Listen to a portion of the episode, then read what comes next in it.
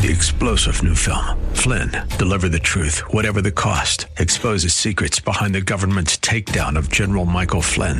Flynn knew what the intel world had been up to. He ordered the first audit of the use of contractors. This set off alarm bells. He told the truth. He was the most dangerous person for Donald Trump to hire. They had to get rid of Flynn.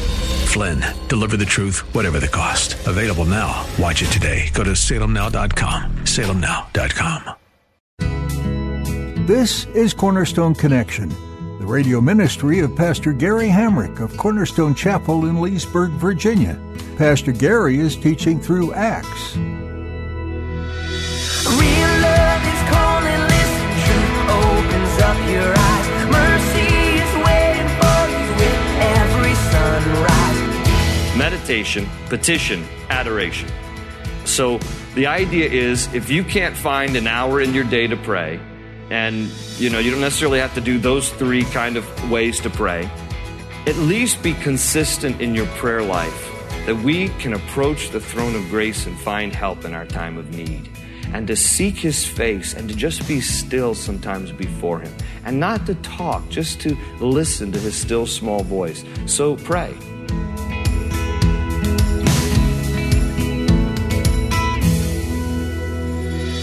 Do you feel like you are missing out on a strong personal connection with God in your life? In today's teaching, Pastor Gary will show listeners the methods that the early church used to pray and how we can also experience more oneness with the Lord. Our prayer life should not only be centered around requests that we are making. Yes, the Lord loves to hear and meet our needs, but there should be an element of listening and praising Him as well. How can you improve your prayer life today? At the close of Pastor Gary's message today, I'll be sharing with you how you can get a copy of today's broadcast of Cornerstone Connection. Subscribe to the podcast or get in touch with us. But for now, let's join Pastor Gary in the book of Acts, chapter 2, with today's edition of Cornerstone Connection. I'm going to read verse 42 down through the end of the chapter, and then we'll come back and take a look particularly at verse 42.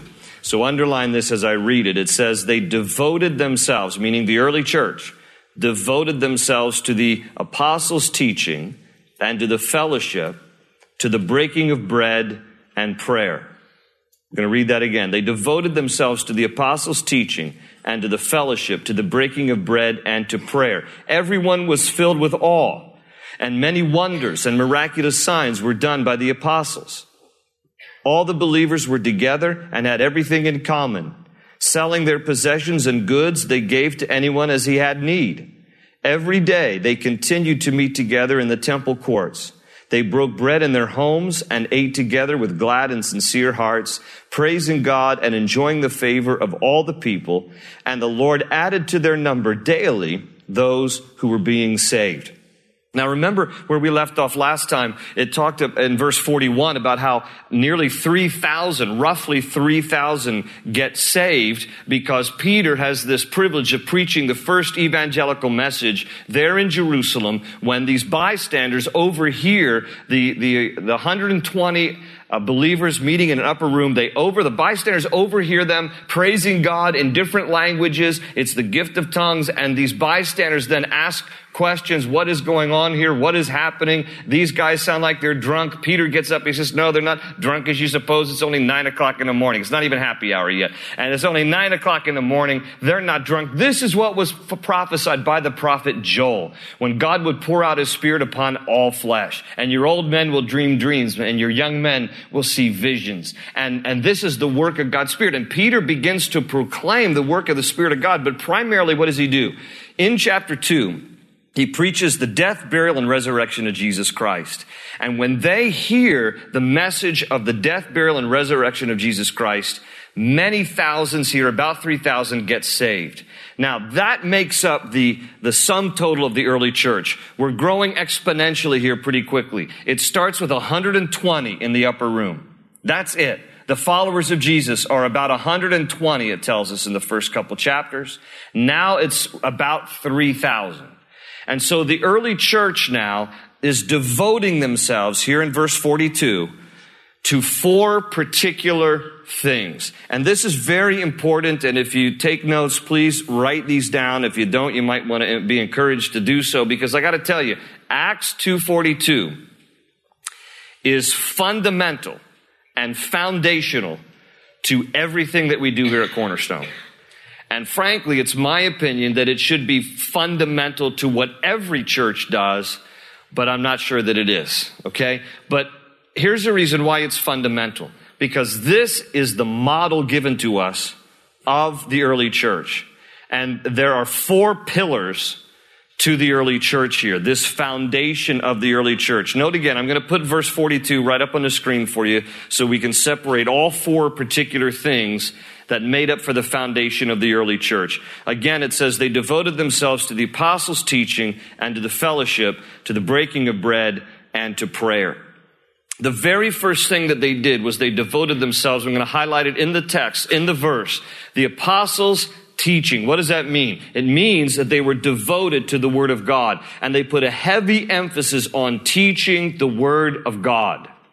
Now, the apostles' teaching, obviously, New Testament they didn't have because the New Testament comes about as a result of apostolic writings.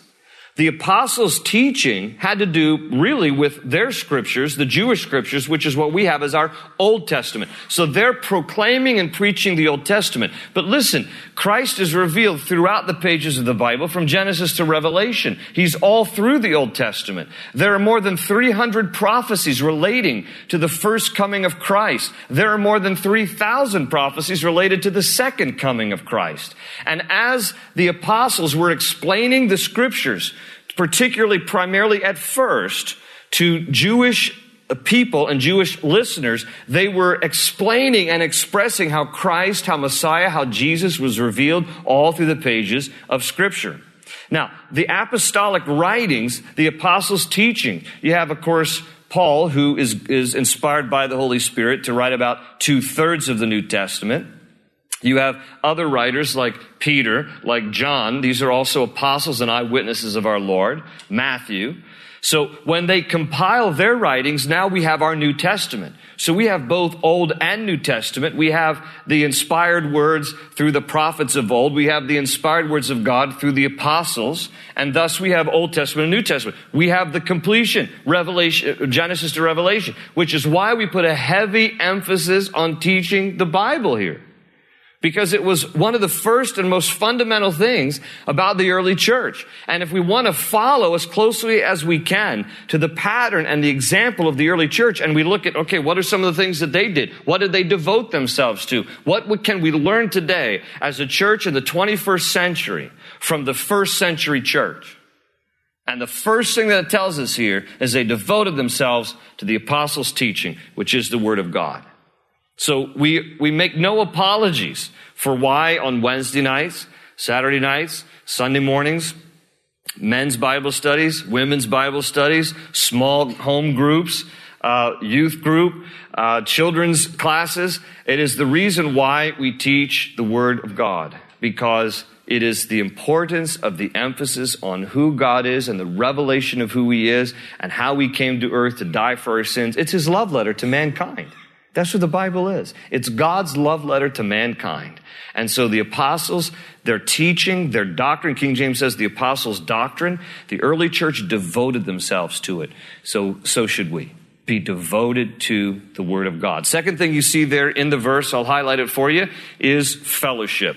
Fellowship. Now, it is the word in the Greek, because the New Testament is written in Greek, the word in the Greek is koinonia. And it, again, translates fellowship. Uh, koinonia is a Greek word that means the kind of fellowship more than just casual acquaintances. But it speaks here of a relationship that people can have and quite honestly, it can only be gained through the common bond of knowing Christ as your Lord and Savior. Have you ever been, you, you, you, don't need necessarily, this isn't a show of hands question, but have you ever been somewhere where you, you never had met somebody and the day you meet them and you find out that they're a Christian, you instantly feel like you have something in common. You instantly relate to them on a level of Christ that sometimes you can't even relate to people that you are blood related to. Because it's this common bond of knowing Christ. And when you share that together, you have a fellowship that comes from what? It comes from the common relationship that you have in Christ. That common relationship is koinonia, fellowship. Now, in the text here, it tells us a little bit further down that they enjoyed fellowship in two ways. They enjoyed it corporately in the larger church set setting because in verse 46 it says that they gathered daily in the temple courts. So that's, that's the courtyard area of the temple. So that's kind of the group, larger group setting. But it also says in the latter part of verse 46 that they met together in their homes. So that's a small group setting where they had fellowship together. And I will tell you that the larger our church has gotten over the years, the more intentional we've had to become about making a larger church feel smaller. And one of the ways that we do that is to encourage people to get involved in small home group Bible studies. Now, we do call our small groups koinonia groups. It's right after this word in the Greek. And sometimes we abbreviate it as K groups. And we've debated as a staff over the years, maybe koinonia is too confusing of a word, and we should just opt for something like, you know, home Bible study groups, or some churches call them shepherd groups, or fellowship group, whatever. You know, it doesn't really matter what, what we call them. The, the importance is you should probably be in one if you can. Because the significance of having fellowship on a small group level is important. Now, by the way, just a little plug for our K group ministry. We have about 55 groups right now. About 650 people from our church are involved in small groups. It's a healthy part of what we're doing here. I think it would be great for there to be even more than that because you'll never get to know someone and share common experiences and pray for each other and encourage each other and dig out scripture a little bit deeper if you're just kind of passing from one service to the next here. I mean, you can do that. I'm not trying to lay a guilt trip on anybody. I'm just saying that if you want to really walk through life experience with other people, it's going to be very hard to do it just because you come to a service or two here at Cornerstone in the larger church setting. We need to find small groups. And some of you ladies are involved in ladies groups and some of the men in the men's Bible studies. And then we have these koinonia groups that are for all kinds of people, uh, all stages of seasons of life that meet throughout the area. And it's a good thing to be involved in. So you can go to cornerstonechapel.net look the drop down for the ministries, look at K groups, and see if you want to get involved because it's a great opportunity to get to know people and to walk through life. And I got to tell you, I have heard so many stories about how when, for example, somebody ends up in the hospital and it's your K group that rallies around you and brings meals to your home and comes to visit you in the hospital. Or you experience a death in, in, in the family. It's your K group that is going to be visiting you and saying, Are you okay? And how can we pray for you? That K group ministry is, is significant for developing the vital friendships that we need and the fellowship in the body of Christ. That's what the early church was doing. And so we need to be intentional about it too.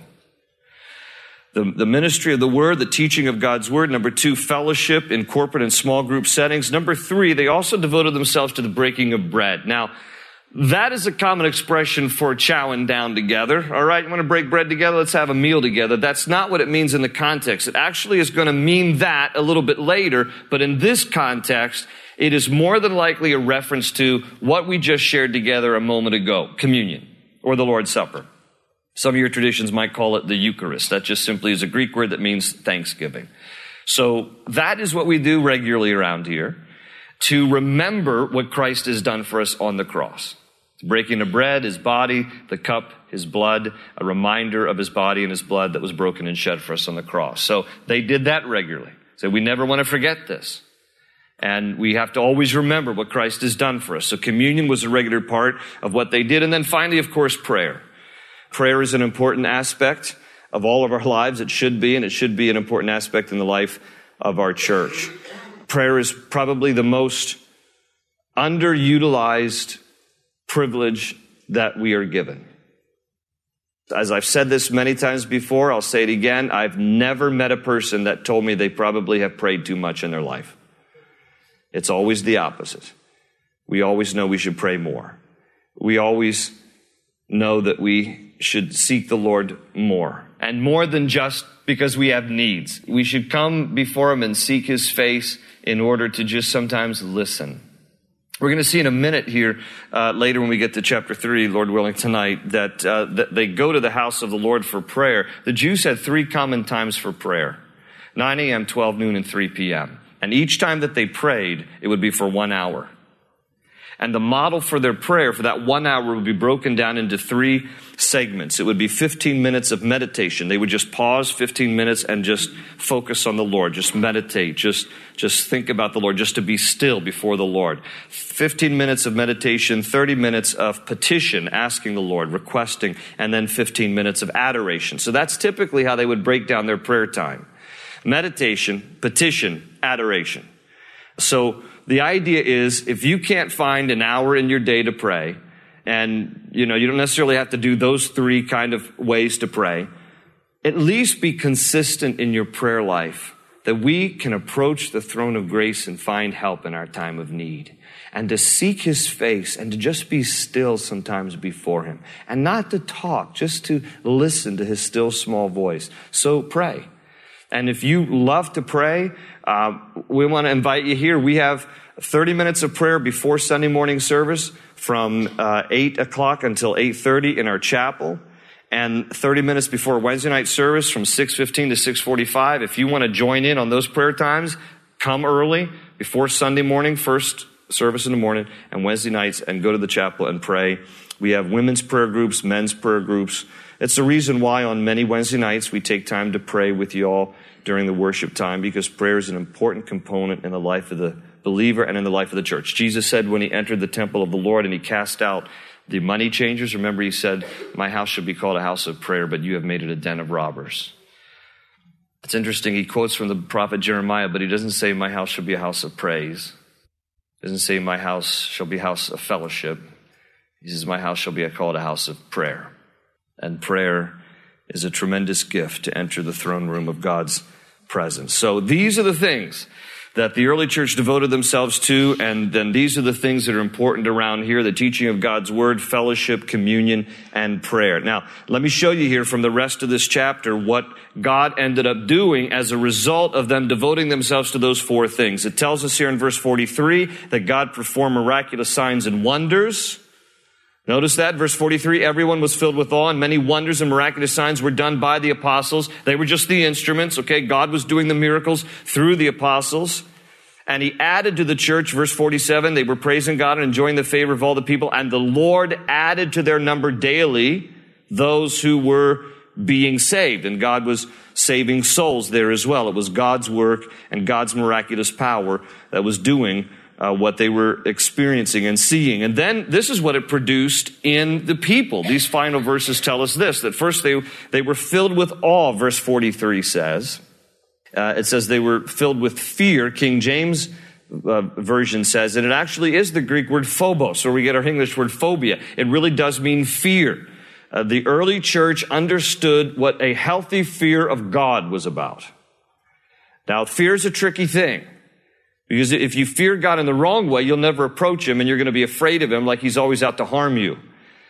But on the other hand, there's a healthy kind of fear. There's awesome reverence and respect and holy fear of God because He is pure and perfect and mighty and glorious in all His ways.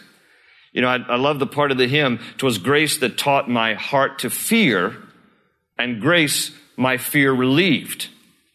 So, in that great part of the amazing, of, of, the, of the hymn Amazing Grace, it was grace that taught my heart to fear. If you have a healthy understanding of grace, then you will also have a healthy understanding of the fear of God. But 'twas grace that taught my heart to fear, and grace my fear relieved, because it wasn't a crippling kind of a fear.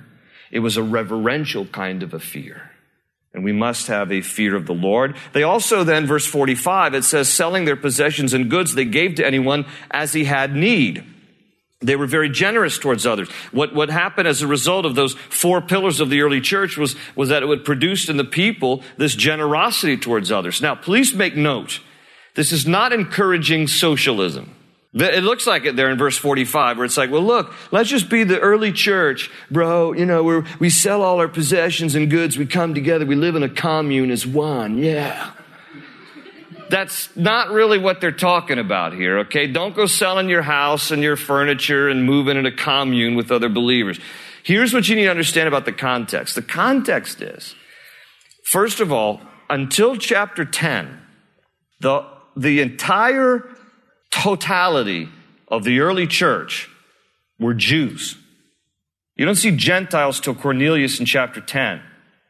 So all the believers here in Jesus Christ, the early church was made up exclusively in the first almost 10 years. When you look at the book of Acts, it covers about 30 years over about as many chapters. It almost goes roughly averaging about a year a chapter. So, you know, we're, we're a couple of years into it. And, and the, the makeup of the early church was exclusively Jewish. Let me tell you what happens when you become a believer in Christ, first century, and you're a Jew. You are instantly shunned and rebuked and alienated from your family. Your family disowns you.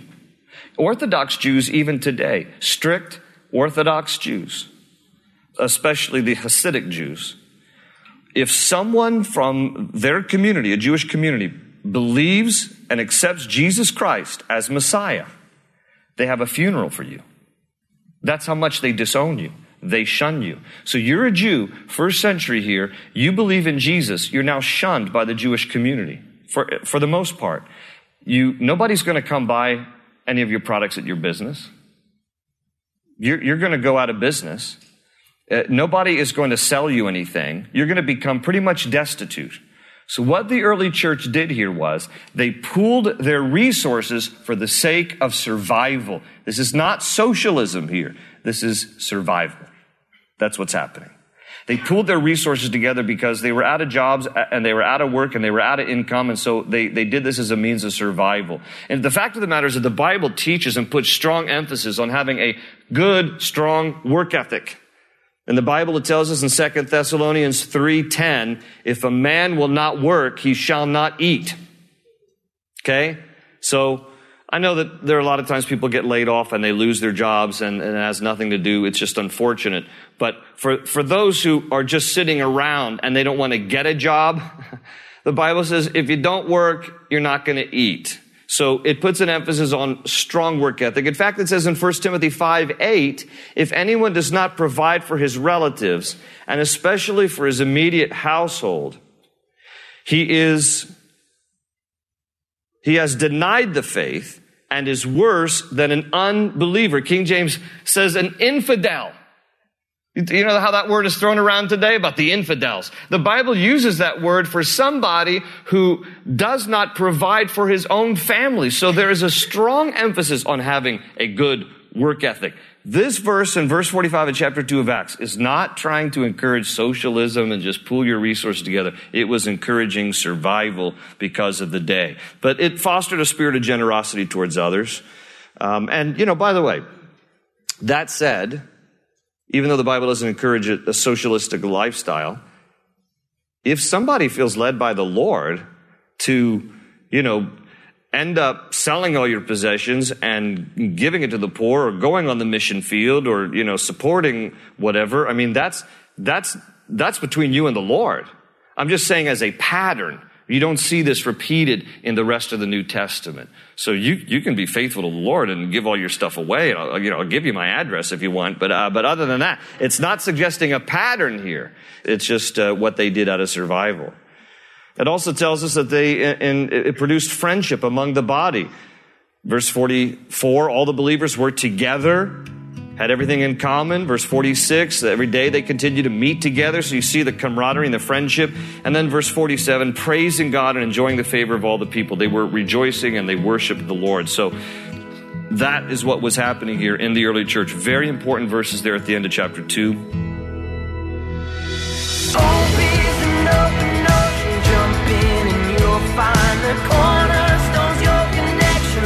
towards your new life. Thanks for listening to Cornerstone Connection. What you've heard today is just one message from a series going through the book of Acts.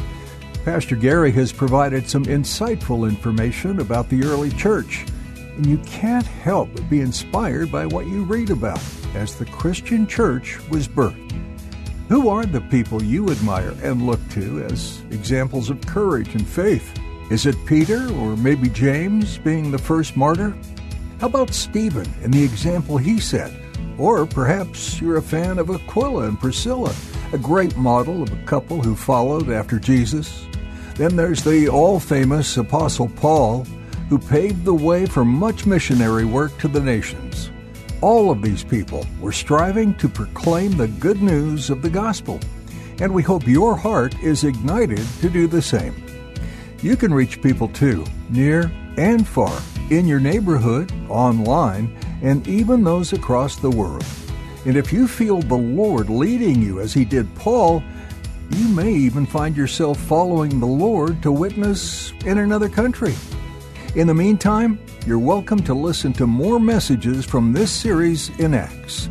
You can do so by going to cornerstoneconnection.cc. We're so glad you've tuned in today to Cornerstone Connection. Soul.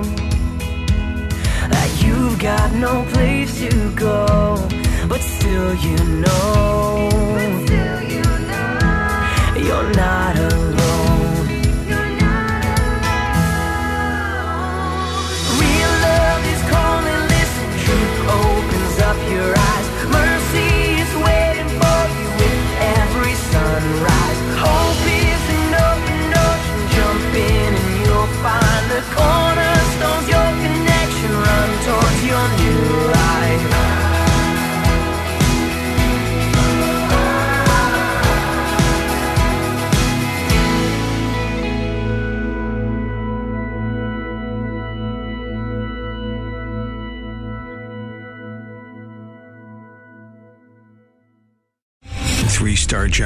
Michael J. Flynn, head of the Pentagon Intelligence Agency, knew all the government's dirty secrets. He was one of the most respected generals in the military. Flynn knew what the intel world had been up to. He understood its funding. He ordered the first audit of the use of contractors. This set off alarm bells.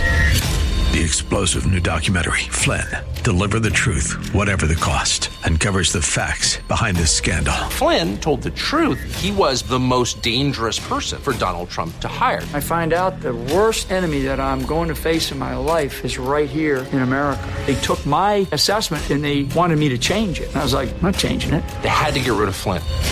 With in depth interviews, archival footage, and never before seen personal records of the man behind the headlines. I just felt like I was drowning. Flynn, Deliver the Truth, Whatever the Cost. Available now. Watch it today. Go to salemnow.com. Salemnow.com.